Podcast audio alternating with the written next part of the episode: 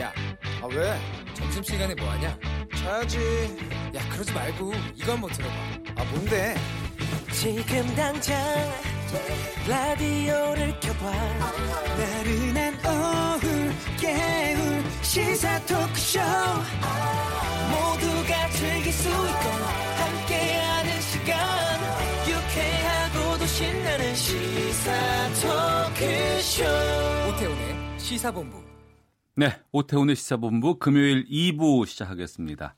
시사본부는 청취자 여러분들의 참여와 문자로 함께하고 있습니다. 샵 구칠삼공으로 여러분들의 소중한 의견 보내주십시오. 짧은 문자 오십 원, 긴 문자 백 원의 요금 청구되고요. 어플리케이션 콩은 무료로 참여하실 수가 있습니다. 자, 정상근 알파고의 와치독 시작하겠습니다. 정상근 전 미디어오늘 기자, 그리고 자만 아메리카의 알파고 신하시 외신 기자 두 분과 함께합니다. 두 분 어서 오세요. 네, 안녕하십니까. 네, 안녕하십니까. 예, 이번 한 주는 정말 이 버닝썬 관련된 뉴스 엄청나게 쏟아졌습니다. 네. 네. 그리고 또 가수 정준영 씨의 불법 영상 촬영 유포 논란이 확산되고 있고, 일부 언론들이 피해자들의 신상 정보에 집중하는 등 음. 언론 자체가 이 차 가해 양상을 보이는 보도들을 내서 논란이 되고 있는데, 먼저 이렇게 어, 이 차 피해에 앞장서야 할 언론이 도리어 피해 확산에 앞장섰다는 것, 참 문제가 되고 있는 것 같습니다. 두 분은 이번 그 사건 어떻게 보고 있는지 전반적인 총평부터 좀 들어볼게요. 먼저 정상은 기자. 어, 예, 뭐 진짜 뭐 충격적인 사건이고, 뭐, 아 우리가 모르는 그들의 세계가 있고 그것이 참 공고하구나라는 생각이 들었던 사건이었던 것 같아요. 그러니까 클럽에서 이런 일들이 벌어지고 있다는 것도 몰랐고, 네. 뭐 마약이나 물뽕 이런 것들이 공공연하게 유통이 된다는 것도 몰랐고, 어, 거기에 또 공권력이 비호 세력으로 거론된다는 것 자체가 좀 충격적인데, 음. 뭐, 하지만 근데 가장 충격적이었던 건 역시 이 죄의식이 사라진 카톡방 내부의 모습이었던 것 같다라는 생각이 좀 들더라고요. 뭐 예. 이미 뭐 여러 뭐 대학교 같은 데서 남학생들이 뭐 단톡방을 열어서 뭐 그 여성 뭐 그 동기들을 뭐 이렇게 음. 뭐를 한다 뭐 이렇게 보도는 많이 봤는데, 이렇게까지 이제 불법 영상물을 죄의식 없이 공유를 하고 또 사람을 뭐 도구처럼 그 취급을 한다는 거에 좀 놀라긴 했습니다. 네. 예, 알파고 기자는요. 아, 선생님 저는 지금 에, 거의 매달 매달 말쯤에는 일본에 가서 공연하거든요. 코미디 공연. 그래서 일본에서도 좀 약간 그쪽 계열의 사람들이란 지인이 있는데요. 네. 그 친구들한테 들었던 얘기 뭔지 아세요? 아, 우리는 한국에 있는 연예계는 연예 음. 세상이 우리랑 비교를 했을 때 훨씬 깨끗하고 네. 더덕이 많을 줄 알았는데 어. 이 사건이 음. 이제 터지면서 예. 어, 우리랑 별 차이가 없구나라는 생각이 들었다고 해, 했어요. 아, 일본 관, 연예 관계자들이? 예예, 예, 제가 어. 거기서 접촉하는 사람들이. 예. 저도 이번에 너무 놀랐어요. 왜냐하면 거기 그, 그런 거 나, 나오잖아요. 어. 어, 이제 아는 가수들 데리고 와. 여자 예. 가수들 데리고 와. 음. 어, 지금 이 말 때문에 한국에서 활동하는 많은 여자 가수들이 어쩔 수 없이 간섭적으로 피해를 보는 거 아니에요. 음. 그래서 우리는 지금 언론이 사실은 이 뭐 이제 장중영 가수라든가 승리 사건이라든가 그걸 다 다뤄야 되는데, 진짜 이러한 사건이 이 시장에서 음. 어느 정도 돌고 있는지, 네. 여성 연예인들은 어느 정도 이러한 압박과 피해를 보고 있는지, 이걸 좀 약간 다뤄야 된다고 생각해요. 왜냐하면 그 K-팝이 지금 일본뿐만 아니고 전 세계적으로 이미지가 너무 좋고 도덕적으로 예, 예. 돼 있는데 어. 이것 때문에 그 이미지가 그게 흔들릴 수가 있거든요. 이미 흔들리고 있어요. 아 그래요? 예. 어, K-팝 전체로까지 이 문제가 확산되는 아니, 것처럼. 아니 지금 뭐 그 K-팝 그룹들 있거든요. 트위터에서 예, 예. 외국 사람들. 저는 이제 터키 말만 아니까 터키 걸로 봤는데 어. 지금 너무 난리 났어요. 아, 해외에서도 이 예. 문제를 많이 다루고 예. 있고. 일부 사람들이 아, 그건 빅맥만 그런 거지, 아니면 특정 회사 이름을 말해주고 그쪽 회사는 그렇게 더러운 거지 원래 K-팝은 어. 안 그렇다 하는 사람들도 있고 예. 아니야 그 회사 정도로 그렇다면 전체 다 어. 그렇다라는 식으로 반론이 나오고 어. 기획사 소속 뭐 이런 걸로 좀 퍼져나가는 정도까지 예. 음. 어. 영화 보면은요 네. 정치인, 뭐 검찰, 경찰, 언론이 얽히고 설켰다더라 뭐 이런 것들 나오고, 나중에 뭐 진짜 힘 있는 사람 하나가 응징을 한다거나 뭐 음. 누구 좀 다부지게 달라붙은 언론인이 그 문제를 파헤치는 걸로 끝나는 경우들 많이 봤는데, 아, 지금 이번 사태 보면은 현실에서 이보다 더 심각한 일들이 정말 비일비재하구나 음. 이런 일들이 존재하고 있었구나라는 진짜 자성을 좀 하게 돼요. 그러니까요. 뭐 이번 사건뿐만 아니라 사실 이 김학의 사건과 관련해서 이제 특정 영화가 음. 모티브를 좀 삼지 않았습니까? 그래서 그 장면이 있는데 현실은 그거보다 더 추악했던 거 아니에요. 음. 그 영화에서는 뭐 일종의 뭐 접대 형식으로 이루어졌는데 뭐 그것도 굉장히 부적절하지만 실제로는 이게 그냥 접대라는 말을 쓸 수가 없을 정도의 이제 강제 집단 성폭행에 가까운 좀 그런 모습이었다는 걸 보면 어, 진짜 영화가 이 현실의 암담함을 따라가지 못하는 것 같다. 좀 이런 생각도 들더라고요. 네, 저희가 오늘 다뤄야 될 것은 그 사건에 대한 문제보다도 언론들이 이 사건을 어떻게 보도를 하고 있느냐 이런 부분으로 좀 짚어볼까 합니다. 네. 뭐 인터넷 매체, 방송, 뭐 신문 조간들도 일제히 다뤘는데 어떤 식의 기사들이 좀 문제가 됐어요?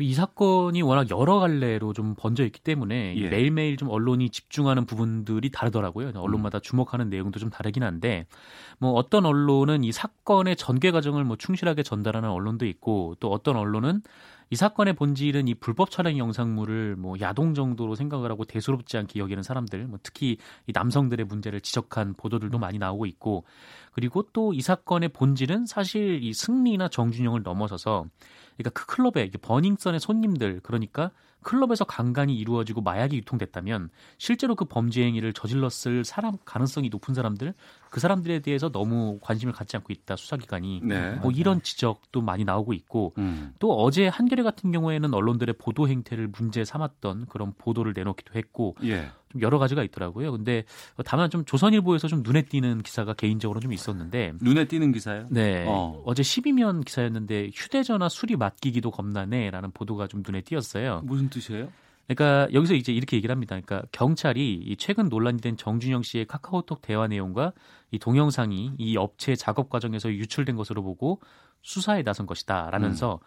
이 때문에 휴대전화를 가진 이들 사이에선 휴대전화 수리 업체에 전화를 맡기는 것도 겁난다는 말이 나온다. 이런 보도였습니다. 어. 그러니까 이, 이른바 그 승리나 정준영 씨의 카카오톡을 다운받아서 예. 이걸 이제 제보했던 그 업체의 문제를 좀 지적을 한 건데 음. 사실 이게 저는 무슨 말인지는 알겠더라고요. 뭐 물론 뭐 이렇게 뭐 개인 카톡을 그 복구를 한다는 이름으로 들여다보거나 이거를 이제 따로 저장한다거나 뭐 이런 것들은 뭐 문제긴 한데 어 그런데 이거는 엄청난 범죄 아닙니까? 뭐 음. 불법 동영상이라든지 뭐 이런 것들은 굉장한 범죄인데 이렇게 사회적 파장을 좀 불러일으킨 사건에서 어 굳이 이 시점에서 이런 얘기를 할 필요가 있을까라는 생각이 네. 좀 들고 예. 이 과거 이제 엑스파일 사건이 있었을 때 이 안에 들어있던 이 범죄 행위가 훨씬 더 중요한 문제였는데 이 노회찬 의원의 도청 파일 공개를 문제 삼았던 것과 좀 아. 어, 다름없었던 보도 아닌가 좀 그런 생각도 좀 들고 그랬습니다. 예, 이번 보도들 보면서 어, 알파고 기자가 봤을 때 이런 보도들은 좀 문제 있다라고 보는 건 어떤 것들 말씀하실까요? 이제 뭐 일부 기자들이 너무나 탐나서 음. 아, 이 언급된 피해자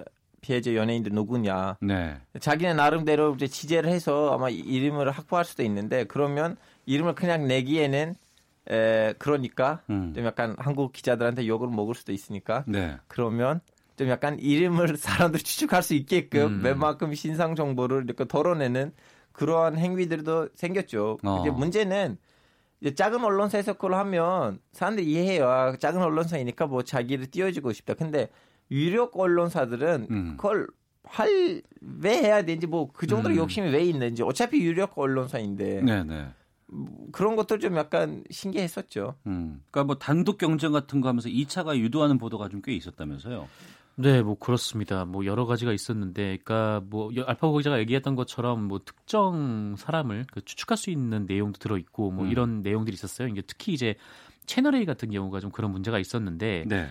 이게 그 채널A가 성범죄 피해자 정보를 노출하는 보도를 한 거예요. 이제 그것도 이제 단독이라는 타이틀을 달고 어. 심지어 이제 피해자의 뭐 직업, 그다음에 뭐 데뷔 연도, 뭐 출연 영상 같은 좀 피해자를 특정할 수 있는 정보가 그대로 노출이 되는 일도 있었는데 네. 뭐 같은 날 이제 동아일보도 뭐 같은 내용을 싣고 여기에 이제 추가로 이 광역수사대가 확인했던 이 성관계 동영상 장면을 뭐 상세히 묘사를 하는 부적절한. 어, 네. 그건 너무 심한 거 아니에요? 네, 뭐 있어서는 안 되는 내용까지 기사에 넣었습니다. 그래서 예. 이게 좀 문제가 됐기 때문에 뭐 세게 비판을 받았고 어. 뭐 외부뿐만 아니라 이거는 채널A 기자협회에서도 봤을 때 굉장히 부적절한 기사였다. 뭐 이렇게 예. 판단을 하고 편집국장, 보도국장에게 항의를 했고 또 보도본부장이 아, 이제 채널A의 기자들이 네네. 직접 네, 그렇죠. 어. 채널A 기자들이 직접 뭐 항의를 했고 데스크에 예, 예. 데스크가 이제 결국 그 기사를 다 내리고 어. 이 메인 뉴스에서 뭐 결국 이 보도에 대해서 사과하는 뭐 이런 일도 있었습니다. 예. 청취자 팔육칠이 님, 소비자, 국민들은 변하는데 생산자, 언론은 전혀 변할 생각이 없는 것 같습니다. 비윤리적인 보도를 그렇게 지적해도 우위 독경인 것은 언론의 자만인가요? 오만인가요? 라고 보내주셨는데, 언론에 대해서 아, 청취자들께서 좀 분노가 좀 많이 있, 있는 그런 지점인 것 같아요. 네. 특히 이제 방송사 메인 뉴스 같은 경우에는 뭐 편집 회의를 세 번이나 한다라고 하더라고요. 뭐 네. 채널A에서는 뭐 분명히 이게 세 번 정도 하는 것 같아요. 음. 이 기사에 따라 성명을 성명을 내는 거 보니까. 네. 어, 그런데 세 번을 이 기사를 봤는데 걸러내지 못했다라는 거죠. 음. 그러니까 데스킹을 제대로 안 봤다라는 건데. 네. 차라리 그게 낫지 이게 그게 아니라면 문제가 더 심각해지는 거죠. 그러니까 어. 데스크를 제대로 봤음에도 이 기사가 나갔다는 거는 이 문제에 대한 감수성이 전혀 음. 없다. 라는 말이 되는 거고, 이 눈길을 끄는 자극적 보도를 위해서 뭐 피해자 인권은 무시해버렸다라는 말이 되기 때문에 음. 이 채널A 입장에서는 차라리 걸러내지 못한 무능이 더 나은 그런 셈이죠. 예, 알파고 기자. 네. 취재를 하다 보면은 우리가 고, 흔히 말하는 고급 정보라고 하는 다양한 네. 정보들을 우리가 많이 기자들이 알게 되잖아요. 네. 아는 것을 다 보도를 해야 되는 건 아닌 것 같고. 네. 어, 독자들에게 아니면은 뭐 시청자들에게 청취자들에게 어, 알릴 만한 정보가 있을 것이고 굳이 이것은 내가 알고 있어도 알리지 않아야 될 정보가 있을 것 같아요. 그 판단은 어떻게 하세요? 그 판단은 그동안 받았던 윤리이죠. 윤리. 언론의 윤리, 언론적 어. 윤리. 그 그쪽 윤리적인 교훈을 회사를 통해서 아니면 학교를 통해서 아니면 자기 집안 음. 가훈을 통해서 받지 못했던 사람들은 이런 문제들을 일으킬 수도 있죠. 이거는 이제 에, 이렇게 구체적으로 이렇게 어떻게 다뤄야 될지 저도 잘 모르겠어요. 음. 근데 진짜 쉬운 일이 아닌 네. 것 같아요.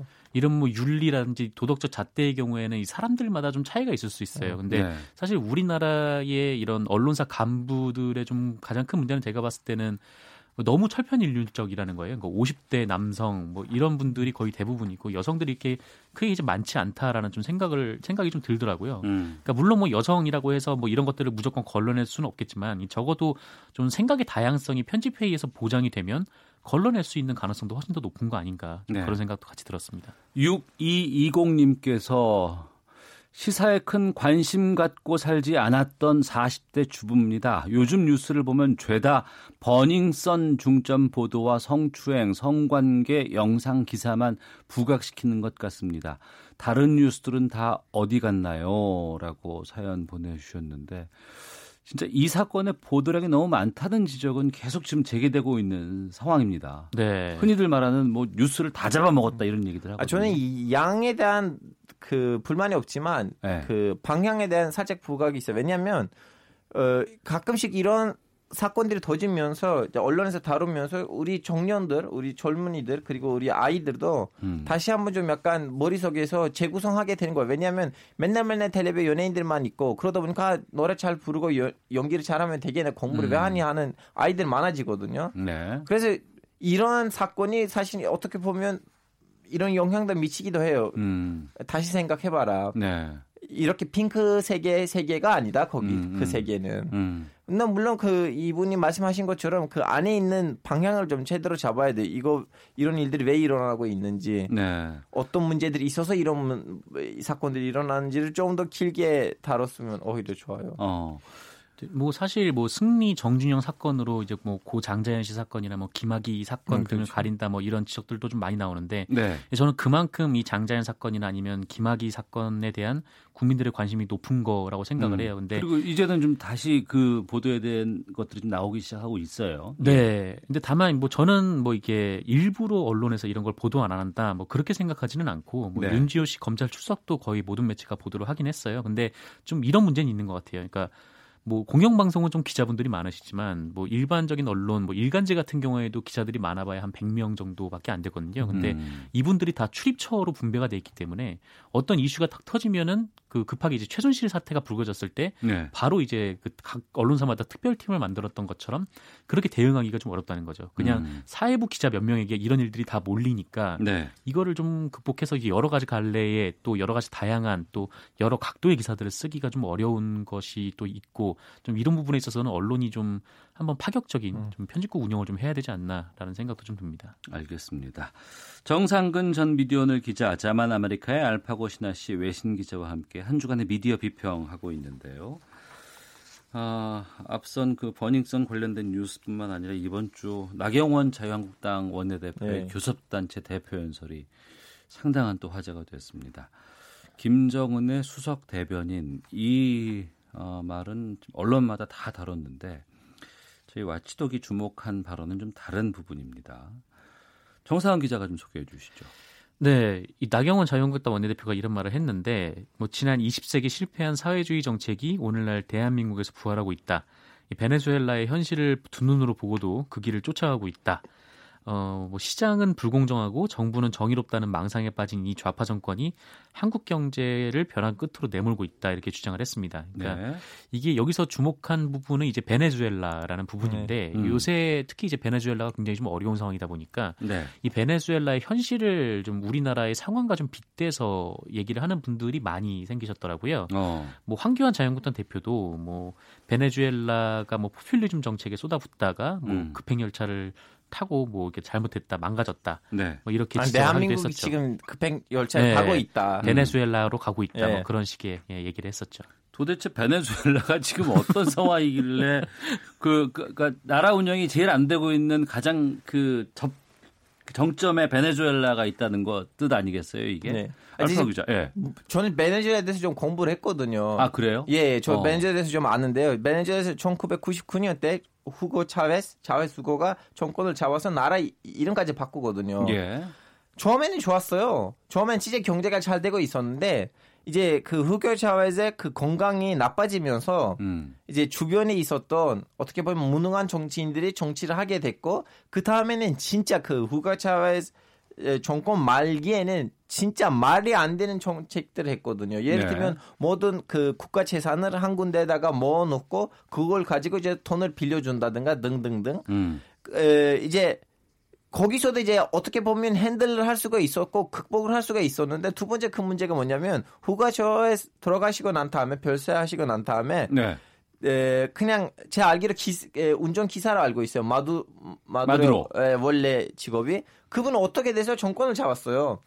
근데 그분이 이제 과거를 보시면 그렇게 정치를 잘하시는 분도 아니고 음. 경제에 대한 감각 감각도 있으신 거 아닌데 음. 이제 자기 정권을 살리기 위해서. 네. 후가차와서 했던 그 포퓰리즘이라고 하던 대중적인 정책보다 훨씬 더 강하게 음. 막 갖다 부리는 식으로 가다 보니까 오늘날에 에, 뭐지 매니저가 이렇게 됐는데 또 다른 문제가 뭐냐면 네. 이분들이 그동안 정권을 잡았는데 예를 들면 박정희 시대만으로도 뭐 무슨 투자를 했잖아. 뭐 길, 길을 간다든가 아니면 공장들을 만들다든가 네. 아무것도 안 했어요. 음. 그냥 그 석유 돈을 갖다 쓰는 거예요. 예. 그래서 저는 왜 자유한국당에서 이 베네수엘라를 거론된지 모르겠지만 차라리 그리스 정도 거론했었으면 왜냐하면 음. 그리스는 칠십 년대 자동차나 만들고 공장들도 있었던 나라인데 어. 이렇게 됐거든요. 어. 그나마 네. 그나마 저는 뭐 먹힐 수 있다고 생각해요. 어. 그리스는 또 이전에 많이 다루긴 했어요. 사실 삼 년 전에는 삼, 사 년 전에는 그리스였는데 예, 예. 베네수엘라 옮겨간 거죠. 그러니까 언론도 최근에 보면 이 베네수엘라의 상황을 제시하면서 이 현 정부의 경제 정책을 비판하는 보도를 내놓고 있는 것들이 좀 많이 좀 등장한 건 사실이잖아요. 네, 그렇죠. 뭐 내용은 아까 자유한국당 뭐 정치인들의 그런 말과 좀 대동소이한데 뭐 김대중 국무원이 지난해 팔월에 뭐 지상에 지옥이 있다면 단연 베네수엘라가 이에 속할 것이다. 뭐 놀랍게도 문재인 정권 하에서 취해지고 있는 정책 방향은 과거 베네수엘라를 많이 닮았다. 뭐 이렇게 주장을 하기도 했고 이 얼마 전에도 조선일보가 이제 현지에 특파원을 보내가지고 뭐 베네수엘라 국가 마비 현장 이렇게 기사를 이렇게 시리즈로 내기도 했었습니다. 네.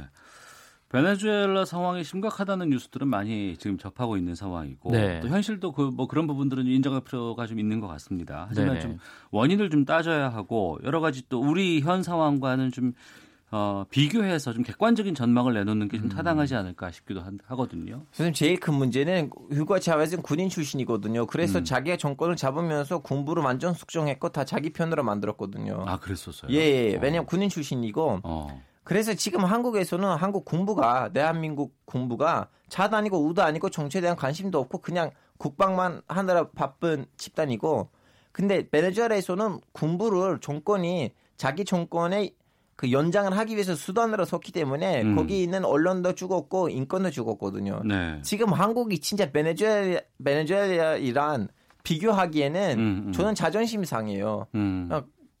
하필 베네수엘라인가? 어. 예를 들면 지금 한국 예를 들면 문재인 대통령이 갑자기 군부에서 핵심적인 자리에다가 그 급이 안 되는 근데 자기한테 직근이라고 생각하는 사람들 임명하면 오케이 어 베네수엘라 가고 있다고 할 수가 있는데 음. 딱 그런 상황이 아니거든요. 음. 그래서 좀 약간 어디서 나왔지 이 얘기가 했죠. 네, 정상훈 기자 왜 베네수엘라가 나오는 거예요? 어, 저는 이게 뭐 정치권도 그렇고 뭐 특히 이제 언론부 쪽으로만 얘기를 하면 이게 굉장히 좀 안 좋은 보도인 게 저는 이게 공포를 조장하는 보도라고 좀 생각을 하거든요. 그러니까 음. 사실 뭐 우리나라가 베네수엘라 쪽으로 향해 가고 있다라는 얘기가 나오는데 그 근거라는 게 이제 소득주도 성장이라는 거고 네. 이 소득주도 성장의 대표적인 게 이제 최저임금이라는 제도, 음. 최저임금의 인상이라는 건데 음. 사실 최저임금 제도라는 거는 미국도 있고 일본도 있고 그 미국이나 일본은 우리나라보다 최저임금이 더 높기도 하고요. 네. 근데 그런 상황인데 이거를 딱 두고 이제 베네수엘라 길로 향해 가고 있다라는 게 과연 합당한가라는 음. 생각이 좀 드는 거죠. 게다가 네. 또 아까 알파고가 분석한 베네수엘라의 현실도 있지만 또 어떤 분들께서는 뭐 베네수엘라의 지금 어려움이 지금 미국의 이제 경제 제재 뭐 이런 문제들도 있다라고 지적을 하고 있기 때문에 음. 사실 뭐 과거 다른 나라의 음. 그런 안 좋은 사례들이 비교해서 우리나라의 안 좋은 점을 대비할 수 있겠지만 근데 우리가 이렇게 가고 있다. 뭐 베네수엘라처럼 망할 것이다. 이런 거는 언론의 좀 합리적인 보도가 아니라고 생각을 합니다. 네. 네. 이삼공이 번 쓰시는 분께서 나경원 대표가 확실히 잘한 건 프레임 싸움에서 승리했다는 것 같습니다. 북한 대변인, 베네수엘라 어찌됐건 모두가 그 얘기를 하고 있네요 라고 주셨는데 이 프레임 관련해서는 이게 언론의 책임도 분명히 존재하는 것 같기도 하고요. 아 그리고 어. 저를 태워준 택시 기사분도 뭐 문자 남기겠다고 했는데 안 남기시네. 기분 나빠요. 어느 분이 그런지 모르시잖아요. 피디님이 안 고른 걸 수도 있죠. 아니, 예, 얘기했었어요. 알파고로 오늘 태워주는 기사인데 이런 식으로 뭐 문자 남겼대 했는데 안 하셨나요? 자, 뭐 여러 가지 저희가 이 비평과 관련해서 언론 비평과 관련해서 이제 말씀을 좀 나누고 있습니다만.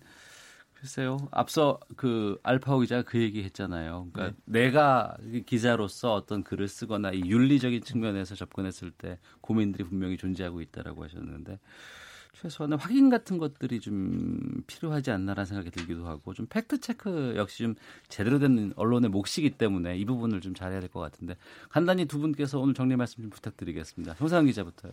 네, 진짜 이번 뭐 버닝썬 클럽 같은 문제들을 딱 보고 아 정말 이 정도면 언론이 또 흉기라고 이제 받아들이는 사람들의 인식을 더 강화시킬 수 있겠구나라는 생각이 좀 들었어요. 그래서 음. 그냥 그 강령이 있거든요. 한국기자협회에서 이제 성폭력 보도 관련돼서 만든 강령이 있는데 그냥 그것만 따르면 되지 않나. 네, 좀 이렇게 좀 국민들의 신뢰를 좀 다시 찾는데 좀 이런 식의 방해가 되면 안 되겠다라는 생각이 들었습니다. 알파고 기자. 저는 이제 대생이 중동이니까 중동식으로 말씀드릴게요. 예. 기자들이 잡고 있는 연필을 음. 칼처럼 생각하고 음. 조심히 잡아야 된다고 생각해요. 네, 칼처럼 생각하고 조심히 잡아야 아, 된다. 예. 노트북을 쓰고 있습니다. 역시 아이티 강대국의 기자하고 중동의 기자의 차이점. 자, 한 주간의 미디어 비평 와치독 정상근 전 미디어오늘 기자, 자만 아메리카의 알파고 신하시 외신 기자와 함께했습니다. 두 분 말씀 고맙습니다. 네, 고맙습니다. 네, 고맙습니다. 감사합니다.